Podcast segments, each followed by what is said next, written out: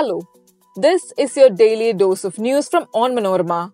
I'm your host Swati Ajit, and these are the major news stories for Wednesday, January 17, 2024.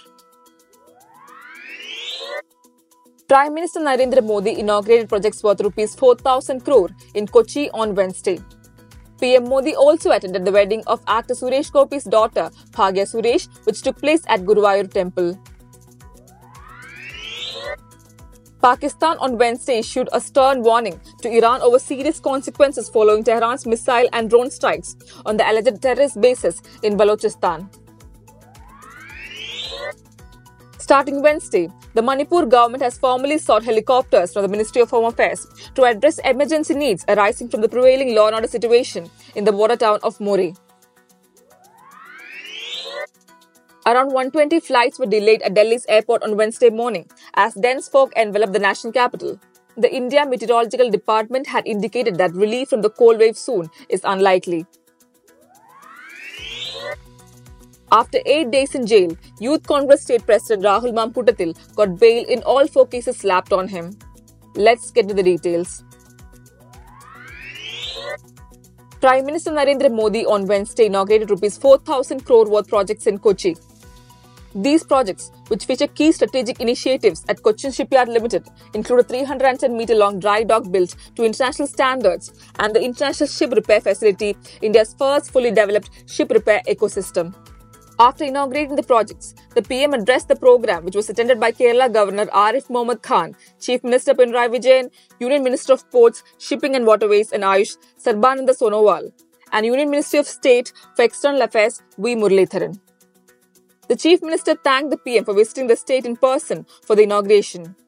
He added that the contribution of Made in Kerala to Make in India project was not small. After a massive roadshow in Kochi, Prime Minister Modi also attended the marriage of actor turned politician Suresh Gopi's daughter. The wedding ceremony of the actor's daughter Bhagya Suresh took place at 8:45 a.m. The Prime Minister left the venue after clicking photographs with the happy couple and family. Pakistan on Wednesday issued a warning to Iran of serious consequences following Tehran's unprecedented missile and drone strikes. These strikes targeted terrorist bases of a Sunni militant group in the resistive Balochistan province, resulting in the tragic death of two children and injuries to three others. Two bases of Balochi militant group Jaish al-Adil in Pakistan were targeted by missiles on Tuesday, Iranian state media reported a day after Iran's elite revolutionary guards attacked targets in Iraq and Syria with missiles. Iran's attack would potentially raise tensions in the Middle East, already roiled by Israel's war on Hamas in the Gaza Strip. Two key strongholds of the Jaish al-Dulam terrorist group in Pakistan were specifically targeted and successfully demolished, Iran's semi-formal Tasnim news agency said.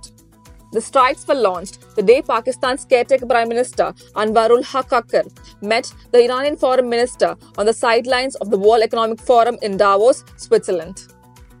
Jaish al-Adil, or the Army of Justice, is a Sunni militant group founded in 2012 that largely operates in Pakistan. Iran has fought in border areas against the militants, but a missile and drone attack on Pakistan would be unprecedented for Iran. The Manipur government has requested the Ministry of Home Affairs for helicopters from Wednesday to meet emergency requirements in the wake of law and order situation in the border town of Moreh, an official said. Commissioner Home T. Ranjit Singh, in a letter to Additional Secretary Police 2 Division, Ministry of Home Affairs, said that the law and order situation in the border town of Moreh has become a matter of serious concern as there has been continuous exchange of fire and this has resulted in the death of one IRB personnel. The Manipur government has requested for helicopters from MHA for at least seven days as Moreh town witnessed heavy exchange of fire between security forces and suspected Kuki militants armed with sophisticated weapons at more than three different locations on Wednesday morning. One state police personnel was killed when suspected Kuki militants attacked a security force vehicle in Moreh town on Wednesday, police said. Dense fog in Delhi led to approximately 120 flight delays on Wednesday morning, affecting both domestic and international flights. According to ANI reports, 53 flights comprising 21 domestic arrivals, 16 domestic departures, 13 international departures, and 3 international arrivals were cancelled due to fog and operational reasons at Delhi airport.